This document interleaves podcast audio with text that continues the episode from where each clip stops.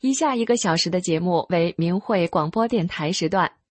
明慧广播电台隶属于法轮大法明慧网，节目内容包括法轮功学员对真善忍的理解和实践，以及从中国大陆获得的法轮功学员受迫害真相的第一手资料。这是明慧广播电台。各国大法弟子在向中国民众讲述真相，这是理性反迫害的和平之声，这是呼唤善良真诚的大忍之声。这是明慧广播电台，各国大法弟子在向中国民众讲述真相，这是理性反迫害的和平之声，这是呼唤善良真诚的大忍之声。听众朋友您好，首先为您带来法轮功真相系列。听众朋友大家好，我是心雨，今天是五月四号星期四，欢迎您收听以下一小时的明慧广播电台时段的节目。我们节目播出的时间是北京时间每天下午五点到六点。首先为您介绍今天节目的主要内容，先是法轮功真相系列节目，接着有十分钟的新闻。之后再次是法轮功真相系列节目，修炼故事栏目将与您分享漫漫路径，盈盈清流。在神传文化栏目里要讲的是不遵师命，错失道缘。然后善恶一念间栏目里，请听认真阅读为什么会有人类的文章，亲人得福报。好，听众朋友，下面就开始我们今天的节目。在法轮功真相系列节目里，我们想告诉您，法轮功祛病健身效果为什么这么好。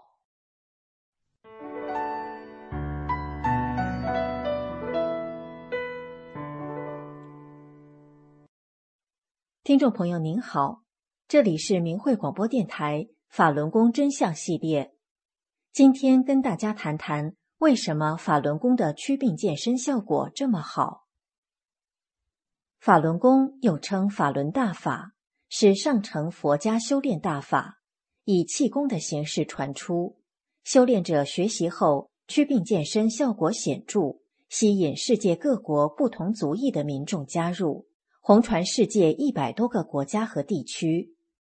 修炼法轮功的人不约而同的都说。法轮功祛病健身的效果非常好。修炼法轮功后，原来身体五脏六腑的疑难杂症在短时间内一扫而光。比如，中国著名的歌唱家关桂敏，一九八三年正走红时被查出乙型肝炎、肝硬化，医生建议他静养，不要再唱歌了。十多年后，一九九六年三月，他修炼法轮功后。这些不治之症就好了。关桂敏先生说：“练法轮功后变得身体非常健康，我才真正体会到什么是无病一身轻。”原黑龙江省京剧演员严复兰，一九九六年得了脑中风，突然手脚不会动，不会说话，被人送到医院。在打点滴时，他修炼法轮功的妹妹给他带来了一本法轮功修订本。严复兰用半天时间一口气看完。当他在看第二遍书时，身体就开始进化。原来手脚不会动，需要人搀扶的他，马上就可以站起来了。在学功半个月后，严复兰手脚恢复活动，语言功能也恢复了。修炼法轮功后，身体得到迅速进化，原来的多种疾病消失的例子多得数不胜数。那么，为什么法轮功祛病健身效果这么好呢？法轮功著作《大圆满法》中写道：“法轮佛法是佛家上乘修炼大法，是同化宇宙最高特性真善忍为根本，以宇宙最高特性为指导，按照宇宙演化原理而修炼。所以，我们修的是大法大道。”书中还写道：“这五套功法。”远远的超出了一般的通脉法或大小周天，它为修炼者提供了最方便、最快、最好的，也是最难得的修炼法门。随着修炼者不断按照法理去实修，提高层次，身体会越来越进化。法轮功的法理博大精深，更多更奥妙的身心升华体验，只有在实修中才会感受到。今天的法轮功真相节目就到这里。以上为您带来的是法轮功祛病健身效果为什么这么好？感谢大家的收听。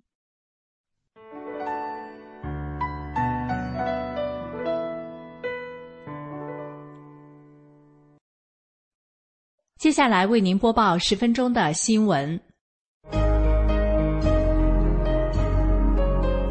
欢迎收听明慧网报道的大陆消息。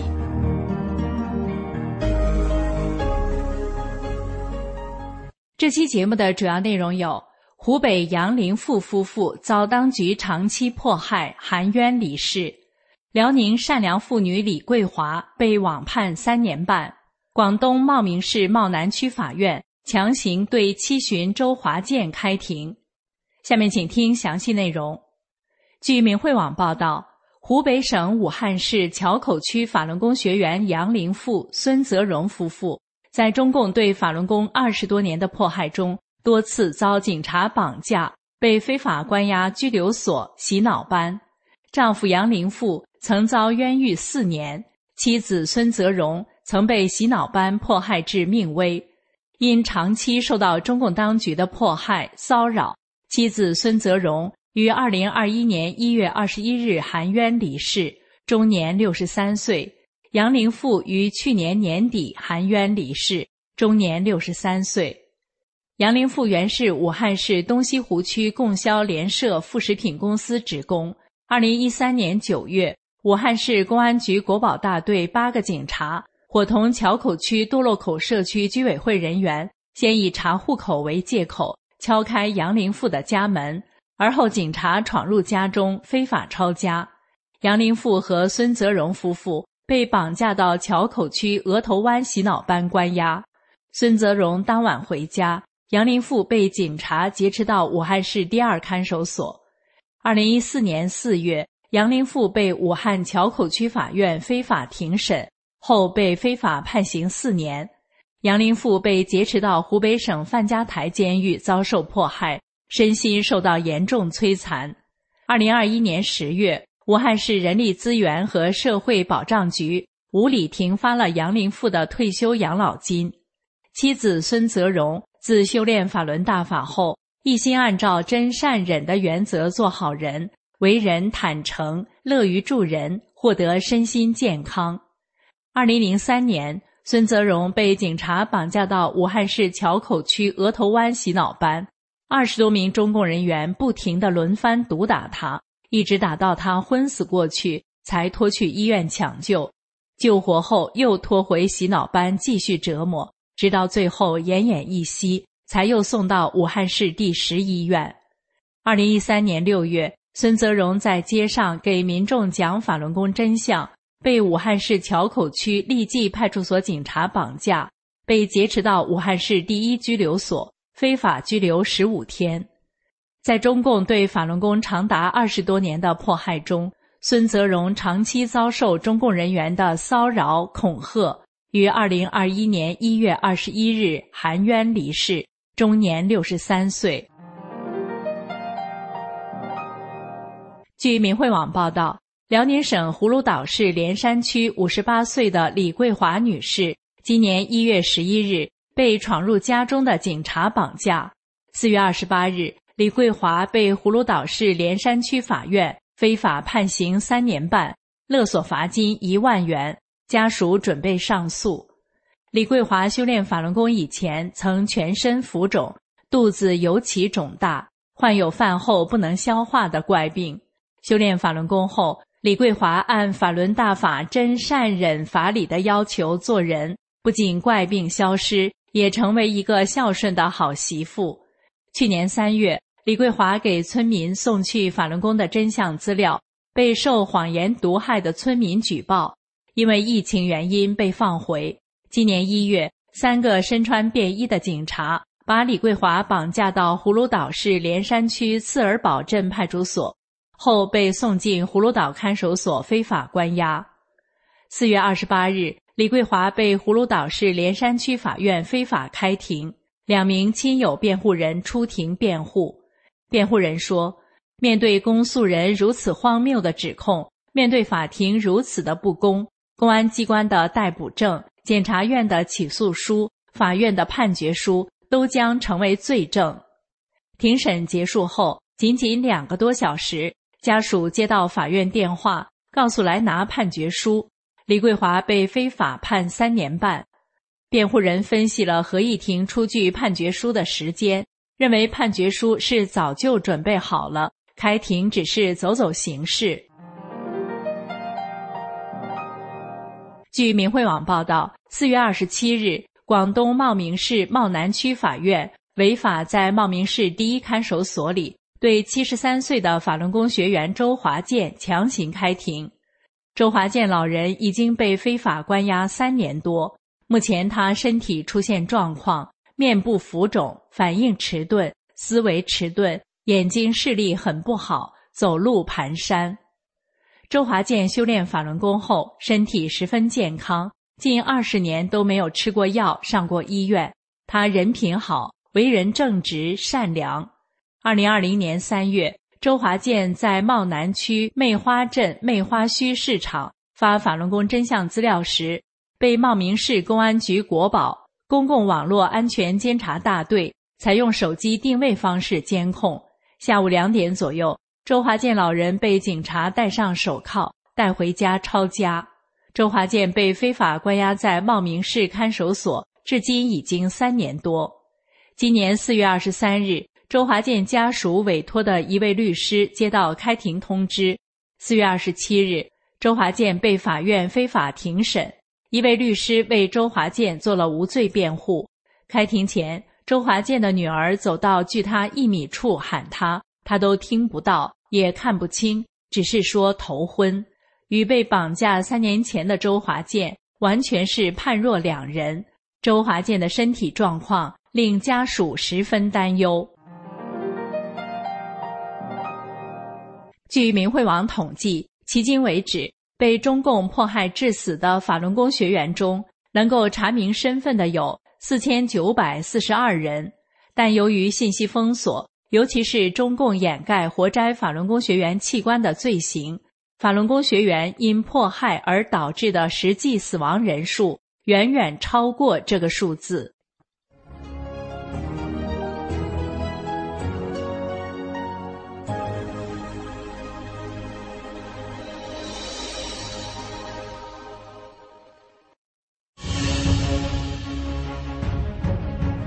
以下是明慧网报道的海外消息。这期节目的主要内容有：庆世界法轮大法日，加拿大城市升旗祝贺；美国公布宗教自由报告，敦促美政府制裁中共官员。下面请听详细内容。据明慧网报道，今年五月十三日是法轮大法红传世界三十一周年。及第二十四届世界法轮大法日，五月一日，写有庆祝法轮大法日字样的旗帜在加拿大安河的米尔顿市升起，由市长格德·克兰茨主持。旗帜高高飘扬在市政厅，将持续十六天。五月一日晚，阿尔伯塔省的省会城市埃德蒙顿也在当地地标大桥亮灯庆祝法轮大法日。从二零二一年开始，加拿大各城市就相继用举行升旗仪式或地标建筑亮彩灯来庆祝世界法轮大法日，感恩法轮大法为当地社区带来的福祉。今年八十五岁的米尔顿市长格登·克兰茨做市长四十三年了，他是加拿大在位最久的市长。克兰茨市长已经连续十年给法轮大法学会发来褒奖。在当天的仪式上，他说：“很高兴能够再一次来举办升旗仪式和宣读褒奖。真善人很重要，即使不同意别人的观点，也不会将自己的想法强加于人，而是去宽容理解。”克兰茨市长高声宣读：“今年是法轮大法第三十一周年庆典，庆祝活动遍布加拿大。二零二三年五月为米尔顿法伦大法月，他鼓励市民支持这项活动。之后，伴随着天国乐团的演奏，庆祝法伦大法日的旗帜在米尔顿市政厅前徐徐升起，与加拿大国旗和安河省旗三旗并立飘扬。据明慧网报道，五月一日，美国国际宗教自由委员会公布了二零二三年度全球宗教自由报告。报告中说，中共当局继续迫害法轮功。委员会敦促美国政府制裁严重侵犯信仰自由的中共官员。美国国际宗教自由委员会副主席亚伯拉罕·库珀在当天举行的发布会上表示，美国国际宗教自由委员会。继续对中共政权在中国境内外对宗教信仰自由的践踏感到极度震惊。中共剥夺藏传佛教徒、基督教团体和法轮功学员的宗教信仰自由。报告还记录了中共针对少数民族和宗教少数群体、人权活动人士和其他散居海外的人士的行为。美国国际宗教自由委员会。在报告中建议国务院将包括中国在内的十七个国家指定为特别关注国，因为这些国家的政府严重侵犯宗教信仰自由。报告说，中共当局继续迫害法轮功。二零二二年，法轮功记录了七千三百三十一起中共骚扰和抓捕法轮功学员的案件，有六百三十三人被判入狱，一百七十二人被迫害致死。委员会敦促美国政府继续针对严重侵犯宗教信仰自由的中共官员和实体实施制裁，特别是中共统战部、国家宗教事务局以及公安和国家安全机构。最后，让我们共同关注一下“三退”大潮。在海外大纪元退党网站上公开声明退出中共党团队的人数已达到四亿零一千两百三十七万。听众朋友，您正在收听的是明慧广播电台时段，我们节目播出的时间是北京时间每天下午五点到六点。更多节目可以通过破网软件到明慧电台网站收听，网址是。m h r a d i o 点 o r g，欢迎您继续收听。下面是法轮功真相系列节目，请听：天安门自焚事件是中共预谋策划的。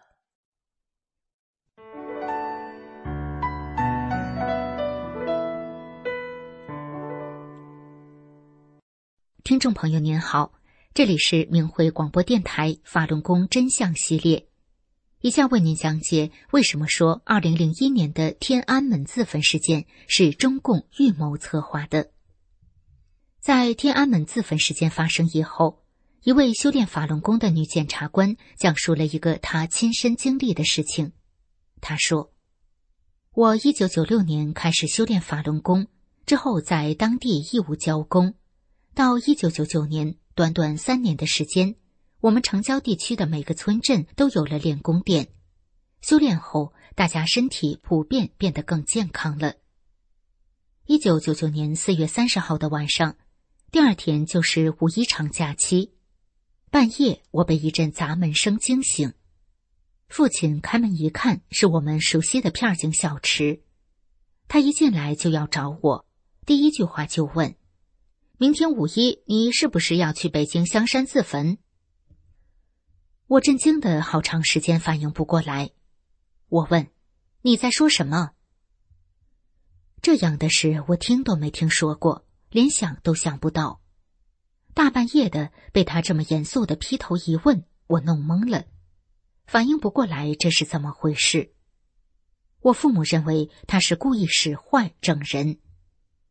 片警小池意识到了不对劲儿，赶忙尴尬的解释说：“别误会。”是王局长叫我来问问，他现在办公室坐着，要是不问到你，他不敢睡觉。上级叫他马上汇报。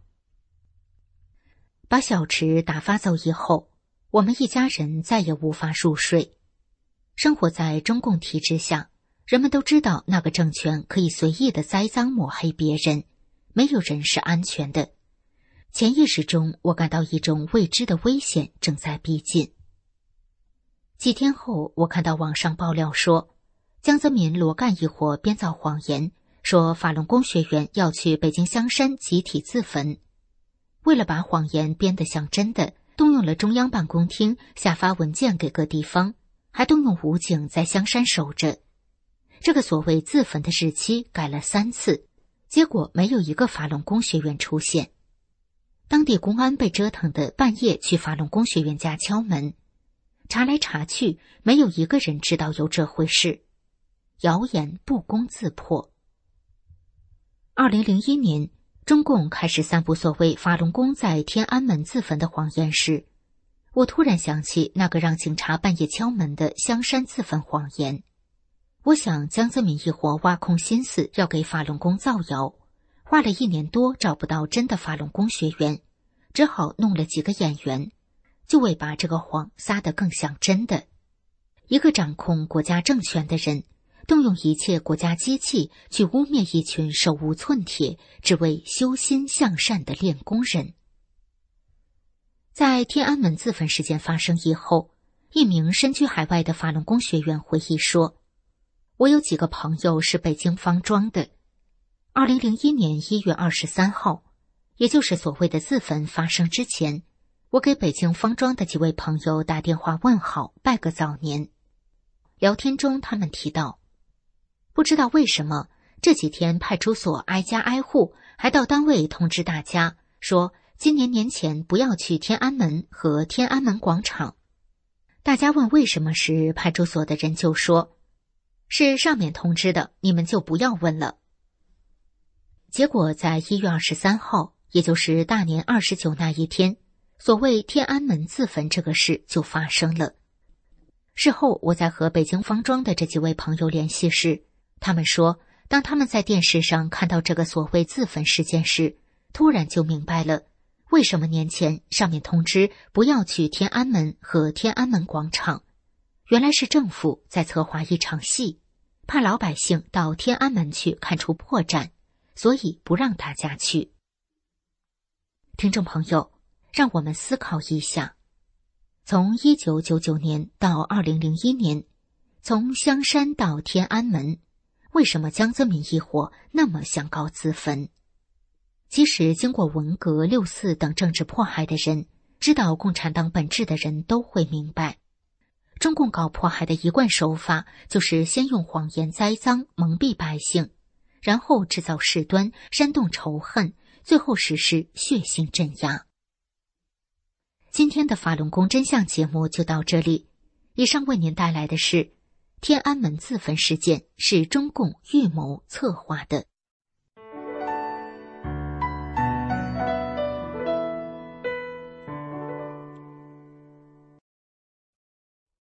他在二十岁的花样年华时患上了感觉神经障碍这种世界疑难杂症，从此他的求医之路就是穿梭于各个大小医院。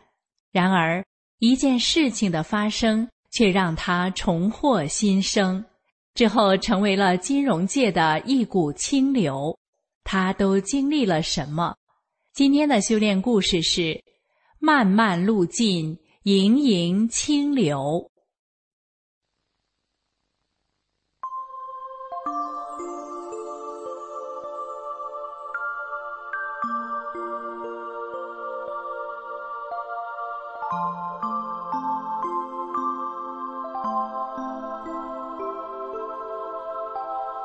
身心净化，道德升华。这里是明慧广播的修炼故事节目。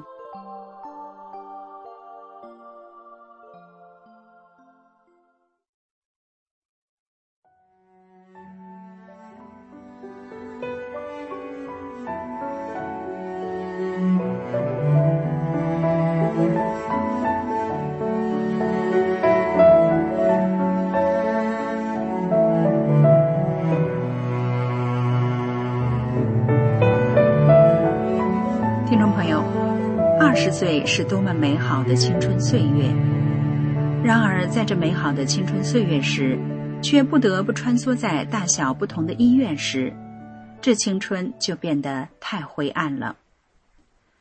今天这个故事中的女孩走过了八年这样的岁月，然后，在她读到一份新闻报道后，她的生命终于迎来了转机。让我们来听听她的故事吧。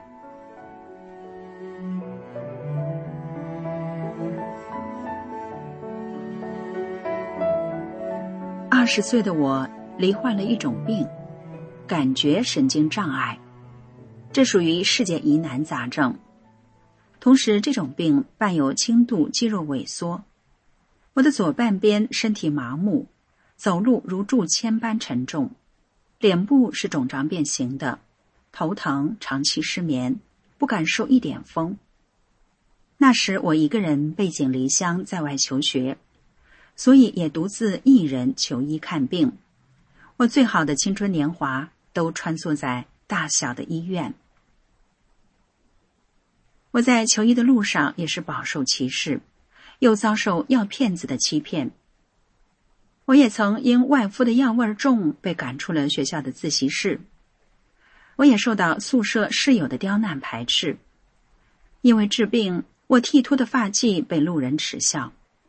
又因为脸部严重变形，三年没回过家，大年三十都是在学校宿舍里吃方便面度过。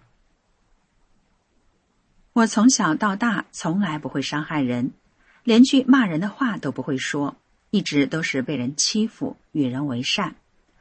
但是我却遭受这样的病痛折磨，我不理解自己怎么会遭受如此大的苦难。我对人生充满了悲伤与怨愤。后来，我总算找到了专科医院医治，控制了病情，但终身不能离药。这对我来说还算是幸运了吧，因为我从来不抱希望能痊愈。研究生毕业后，我进入了知名金融机构工作，我把心放在工作上，想弥补为治病失去的太多时间。好好的回馈父母与帮助过我的人，但是金融领域非常势利，一切以利益为先的价值观，勾心斗角的工作环境与我格格不入，高负荷的工作让我身心俱疲，我不知道人生的意义是什么，我变得不想干任何事，不想见外人，我有了轻度的抑郁症。有一天。当我又翻墙浏览墙外的网络讯息时，我看到活摘法轮功学员器官的报道。我整整一夜都失眠了。这种魔鬼行径完全背离任何人类的良知与道德底线。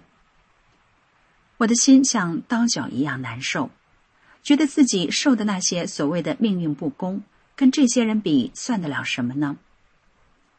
另一方面。我也深思，法轮功到底是怎样的一群人？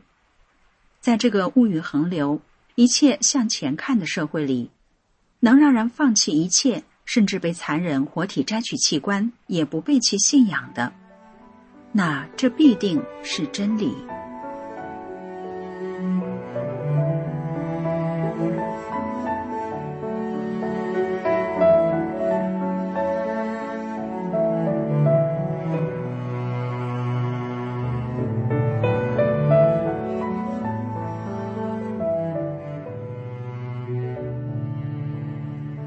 我想起自己曾下载了一些电子书，里面就有法轮大法的书籍，但是我一直没看。这时，我鼓起勇气想看看法轮功的《转法轮》这本书里到底都写的是什么。这一看，就像电插头终于通电了。书里说：“人要返本归真，这才是做人的真正目的。”所以，这个人一想修炼，就被认为是佛性出来了。这一念就最珍贵，因为他想返本归真，想从常人这个层次中跳出去。我瞬间就明白了，啊，人活着的目的就是这个，这样的人生才有意义。书里又说，因为这个宇宙中有这样一个理，常人中的事情，按照佛家讲，都是有因缘关系的，生老病死在常人就是这样存在的。因为人在以前做过坏事而产生的业力，才造成有病或者磨难，遭罪就是在还业债。以前我不明白，为什么善良的我会遭受到这些苦难，现在我懂了，明白了这些道理。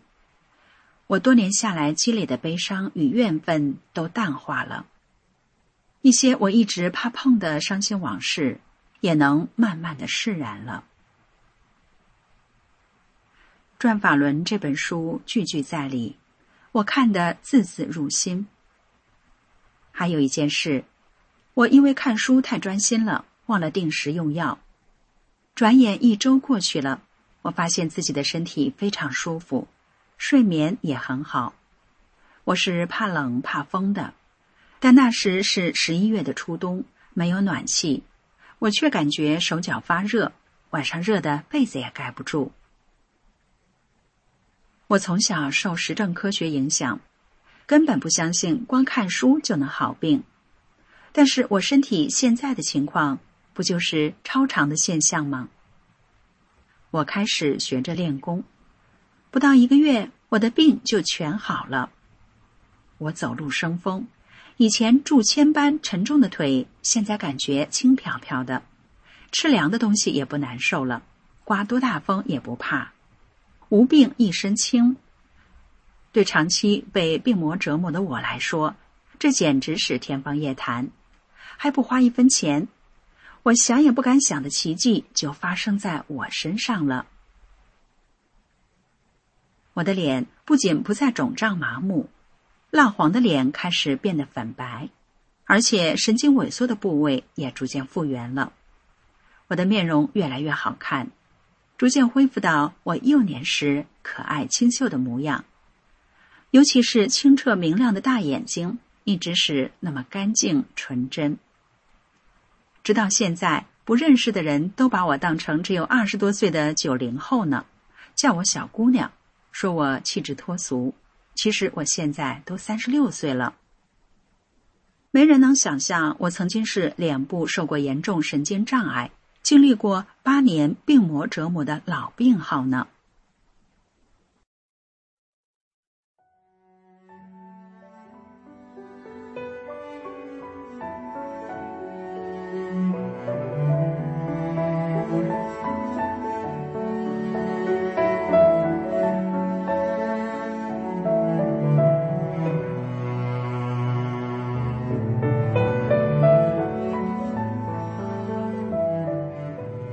自我开始修炼法轮功后，我也知道了怎么样在一切以利益为先的价值观、勾心斗角的金融领域里工作了。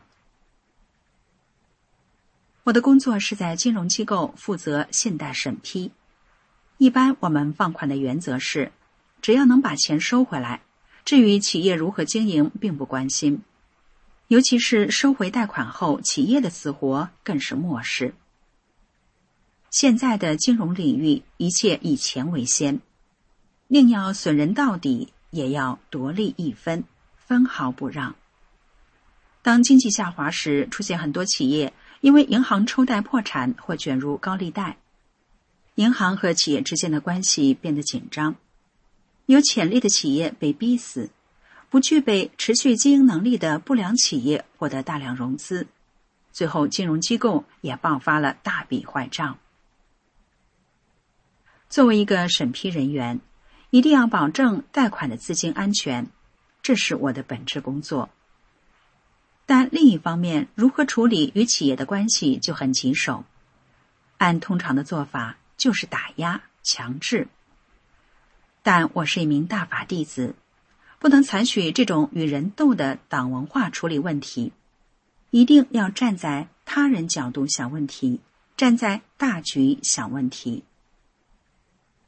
因此，我就多多的走访企业，与企业主沟通，了解他们的真正难处，理解他们的困境，结合自己的专业知识以及对产业链的了解，对企业经营管理提出一些建议。有的企业给一些大型上市国企供货，但对方一直不给付款，光开票交税就交了几十万，还有百万货款也是收不回来。我与企业主交流，问问是否还有其他的经营收入，帮他分析如何盘活资产，再与企业一起到库房盘点存货，与下游付款良好的大型企业沟通，问他们的近期采购需求，帮助企业估算存货大概的周期周转，并建议为防止库存积压，先不要再进货，以免资金占用。有些企业的技术很好，但因本分经营，不会用利益收买采购商，被上下游挤压，账期长达八个月以上，应收账款上亿元。对这样的好企业，我会主张多放款，帮其解决融资问题，首先减轻资金负担。同时，我还与企业的商务人员沟通，让他们与下游采购商谈判。重新拟定付款条款，因为他们的产品是优质的，应该获得好的付款条件。要对自己有自信。企业销售经理很感动，积极谈判，终于达成合理的合同条款。因为他们坚持品质，在经济形势低迷的情况下，依靠最优质量，反而扩大了很多市场份额。这也是他们按照做好人的原则经营获得的福报吧。在这个多金多利的金融行业里，随着社会道德的下滑，金融从业者更容易被金钱和欲望吞噬。很多官商勾结，从事金融诈骗牟利。但是我有法轮大法来指导我，我按照大法的法理。做事先考虑别人的要求去做，我发现金融行业也能与其他企业和谐共处。听众朋友，“好人有好报”这句俗话，您相信吗？当故事里的主人公遭受疑难病症折磨时，看起来善良的人是未必有好的结果。但是，当他看见活摘器官的报道时，如果不是因为他的善良，他也不会因此有勇气去了解法轮功，也就没有后面的一切转机了。这样说来，是他的善良带给他后面的这些福报的，您说是吗？好，今天的故事就到这里，感谢您的收听。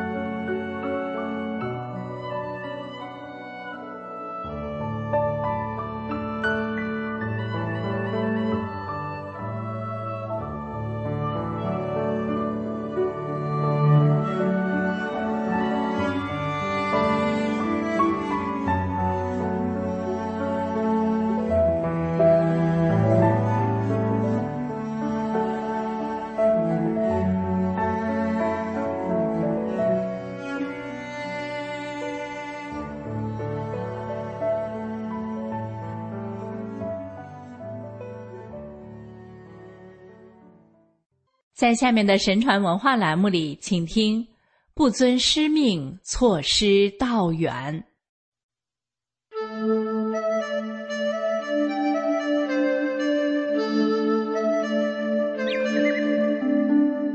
各位听众朋友，大家好！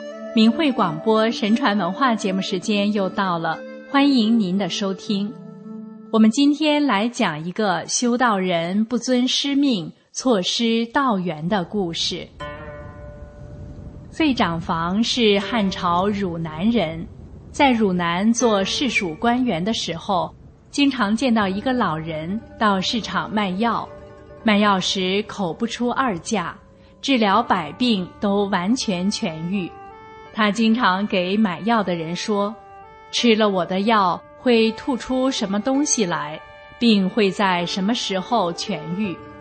病人买了他的药服用后，都像说的那样应验了。由于药到病除，每天可以收钱数万，但他把钱大多数给了市面上贫苦无依的人。老人每天都会在卖药的地方悬挂一个空的酒壶，等到太阳落山以后，就一下跳入湖中。市面上的人没有一个人知道这事的，唯有费长房从楼上可以看到。费长房知道老人一定是个非凡之人，所以每天都到市面把老人坐的周围打扫得干干净净。并敬上各种美食，这样过了很久。一天，老人对费长房说：“日落无人时，你可以来找我。”费长房如期而往。老人说：“你看到我跳入湖中后，也学着我的样子跳进来吧。”老人跳入湖中后，费长房也跟着跳进了湖中。跳入湖中后，就再也看不到湖了。只见楼观林立，光分五色，台阁相叠，重门路转，几十个侍者倒立两旁。我是天上的神仙，职位是天曹。老人对费长房说：“因为归我统辖的事务有所懈怠，所以被暂时贬黜人间。”你是一个可教之人，所以你才能见到我。费长房不敢坐下，跪在地上磕头，然后回答说：“我肉眼凡胎，力竭被业力所埋。今天有幸见到神仙，为神仙怜悯，就如刨开了棺材，让里面的死人复活，让枯树朽木。”再次发芽开花一样，我这样一个浑身沾满了污垢、散发着臭味、满脑子愚顽之念的人，能够得到神仙的慈悲怜悯，真是百中之一的大幸啊！老人说：“通过仔细考察，你是一个难得的修道之人，请不要把今天的事告诉别人。”后来有一天，老人来到费长房的楼上，与长房告别，说：“楼下有一点酒，想和你共饮。”费长房派下人到楼下去拿，但是一直增加到几十人，也无法抬起这个酒器。长房只能把实情告诉了老人。老人下楼后，用一个手指就把酒器提上了楼房。酒器只有一只棒大小，但是饮酒至天亮也没有喝完。老人对费长房说：“我某一日就要走了，你能随我去吗？”长房说：“跟着您去的心实在是太强烈了，无法用语言来表达。只是离开的时候，想让家中的亲属不知不觉，有什么办法吗？”老人说：“这个太容易了。”就取出了一根竹杖，递给了长房，说：“你拿着这个竹子回家，然后就说自己生病了。几天后，把这个竹杖放置在你原来睡觉的地方，然后就能过来了。”长房按照老人的要求回到家中，假装生病躺在床上。几天后。把竹子放在睡觉的地方，自己站在旁边。家人见到这个竹子，就以为长房死了，哭泣着把他埋葬了。这样，费长房就跟着老人走了，但是不知道具体去了什么地方。离家后的第一天，老人把长房带到了虎群中，就消失了。群虎做出各种抓扑撕咬之事，但是长房不为所动。过了一段时间，老人又把长房带到了一个石室中，就离开了。石室的顶上用毛绳悬挂着一个数丈见方、摇摇欲坠的巨石，又有几条蛇爬在绳子上，不断地啃咬将要断裂的绳索。巨石下方的长房心无杂念，安然而坐。老人过来对长房说：“你真是个可教之才。”随后。费长房被老人带到一个粪便似的污秽之物旁，让他吃下这些污秽之物。听了老人的话，闻着秽物的臭气，看着其中几条爬动的蛆虫，费长房面有难色，拒绝了老人的要求。老人长叹一声说：“你不能位列仙班了，只能做一个地上有神通。”会法术的人，在人世间享有几百年的寿命，然后把一卷封好的符咒之书交给了长房。你带着这些咒符，可以意识鬼神，驱除百病。老人说完后，便让费长房骑着化成竹杖的青龙回家。在费长房的记忆中，跟随老人离家。也就是区区几天，可是当他骑着老人给的竹杖回到家时，已经过去了十多年的时间。家人看到归来的废长房非常吃惊，根本不相信是真的，于是他就对家人说：“过去埋葬的只是一根竹杖而已。”家人为了验证画的真伪，只能掘坟开棺。结果和费长房说的一模一样。归家后，费长房就利用仙人给他的咒符，在当地驱鬼除魔、治疗疾病。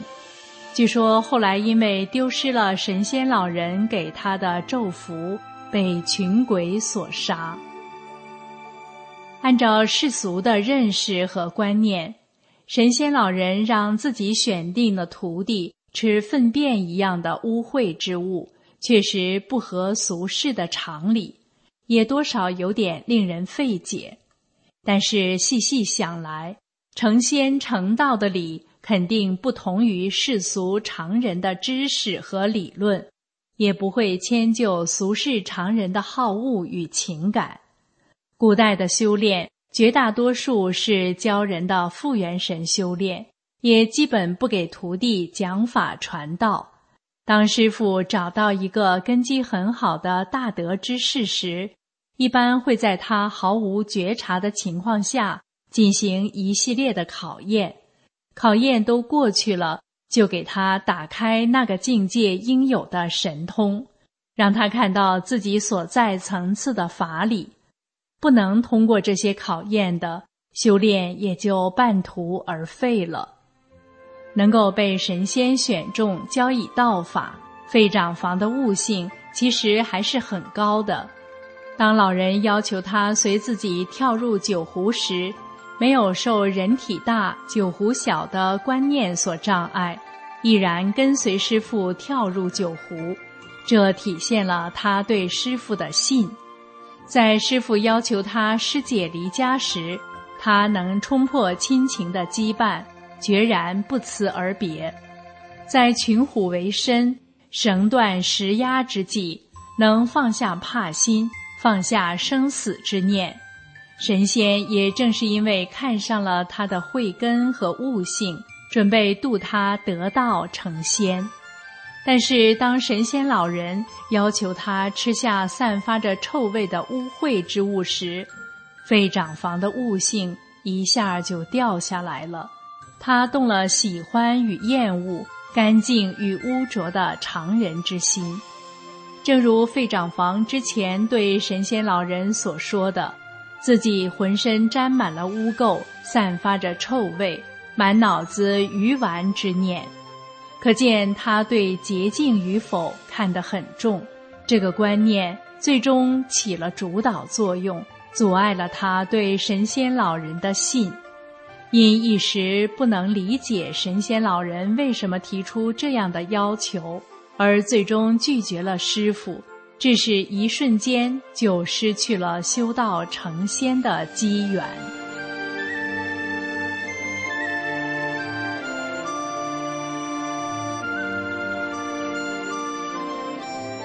费长房修道失败的经历，告诉了我们后人一个修炼的道理。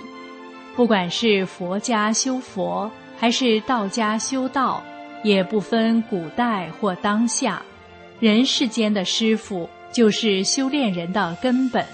修炼人能不能百分之百的遵从师命，不折不扣的按照世间师傅对弟子提出的要求去做？是修炼能否成功的关键，也是一个修炼人悟性高低的最终体现。不论出于什么样的原因，如果一个修炼人用俗世的常人之心衡量世间的师傅，衡量世间师傅讲的法理，衡量世间师傅对弟子提出的要求，衡量自己遇到的人和事。就会给自己的修炼带来障碍。如果因为一时不理解世间师父讲的法，不理解世间师父对弟子提出的修炼要求，就不遵从师命，就会失去修炼的机缘，悔恨终身。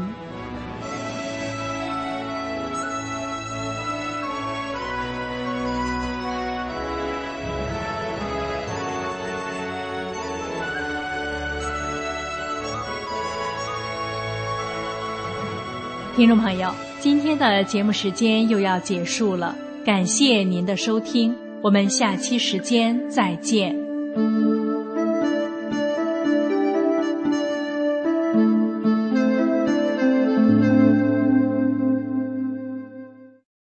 阅读法轮功创始人李大师的文章，为什么会有人类？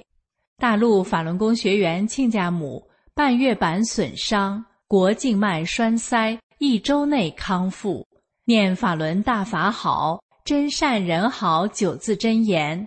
台湾法轮功学员两岁半的儿子脚疾几个小时内痊愈。今天的善恶一念间栏目，让我们来听听，认真阅读为什么会有人类亲人得福报。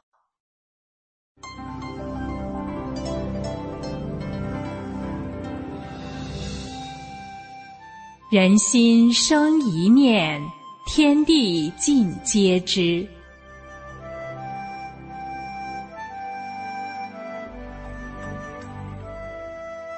听众朋友您好，欢迎收听明慧广播电台的《善恶一念间》节目。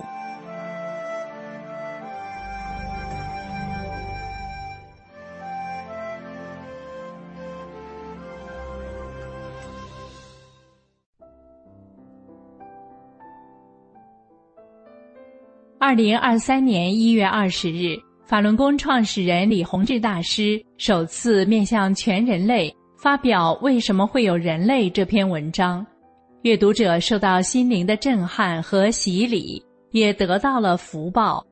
一位大陆法轮功学员的亲家母读了这篇文章后，患有的国静脉栓塞在一周之内神奇痊愈了。来听听他亲家母的故事。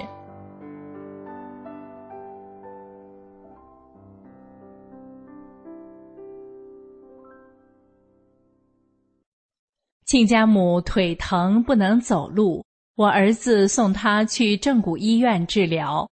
在医院，医生检查后说是半月板损伤和国静脉栓塞。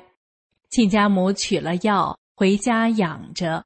我要去看亲家母，儿媳对我说：“烧一份师傅刚刚发表的《为什么会有人类》这篇文章给我妈妈看看。”我把经文送给亲家母看，她很高兴。我说：“这是你女儿送给你的，很珍贵，好好看，多看几遍。”她说：“好。”我说：“还要记得每天诚心敬念法轮大法好，真善人好，会得福报。”她高兴地说：“好好。”一周后。我儿子送亲家母去医院复查，下车后，亲家母自己走到门诊 B 超室，经检查，医生说国静脉栓塞好了，不用再服药了。亲家母高兴地说：“我看师傅的经文，念法轮大法好，真善人好，得福报了。现在亲家母可以下地做饭，做一些轻微的家务活了。”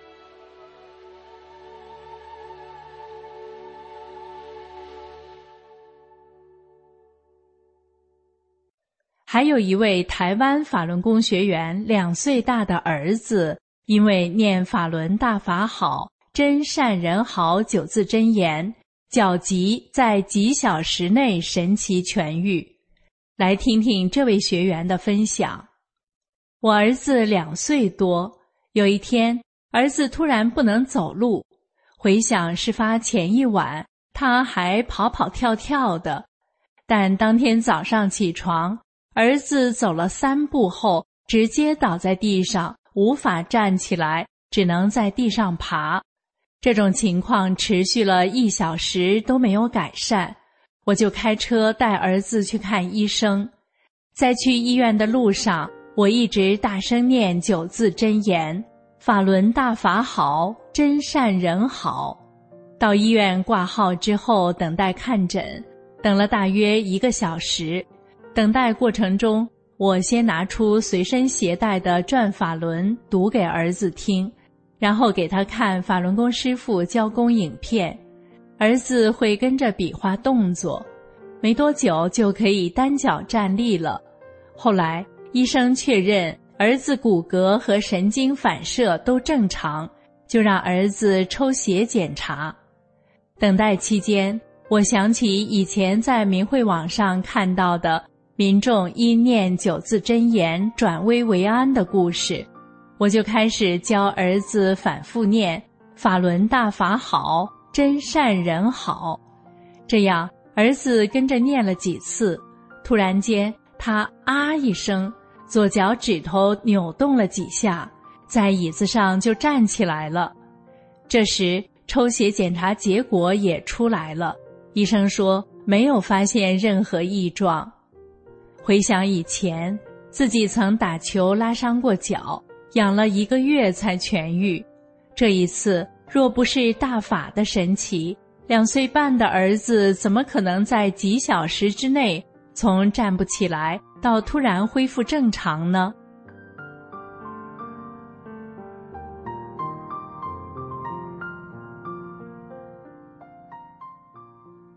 这两个故事见证了法轮大法的神奇，也证明了相信法轮大法好、诚心敬念法轮大法好、真善人好九字真言，可以转危为安，得福报。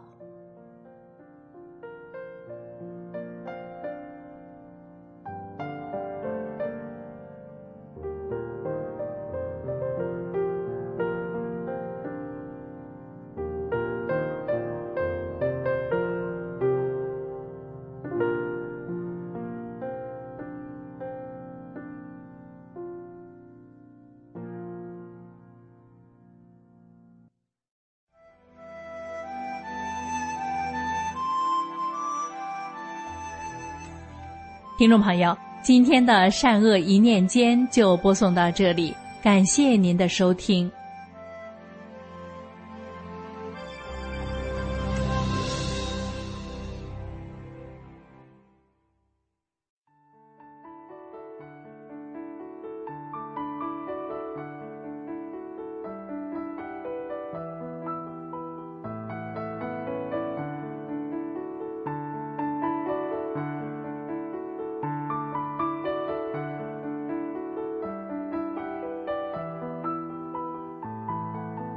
位听众朋友，这里是明慧广播电台对中国大陆的广播时间。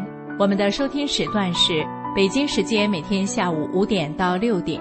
更多节目可以通过破网软件到明慧电台网站收听，网址是 m h r a d i o 点 o r g。今天的节目就为您播送到这里，感谢您的收听。我们明天同一时间再会。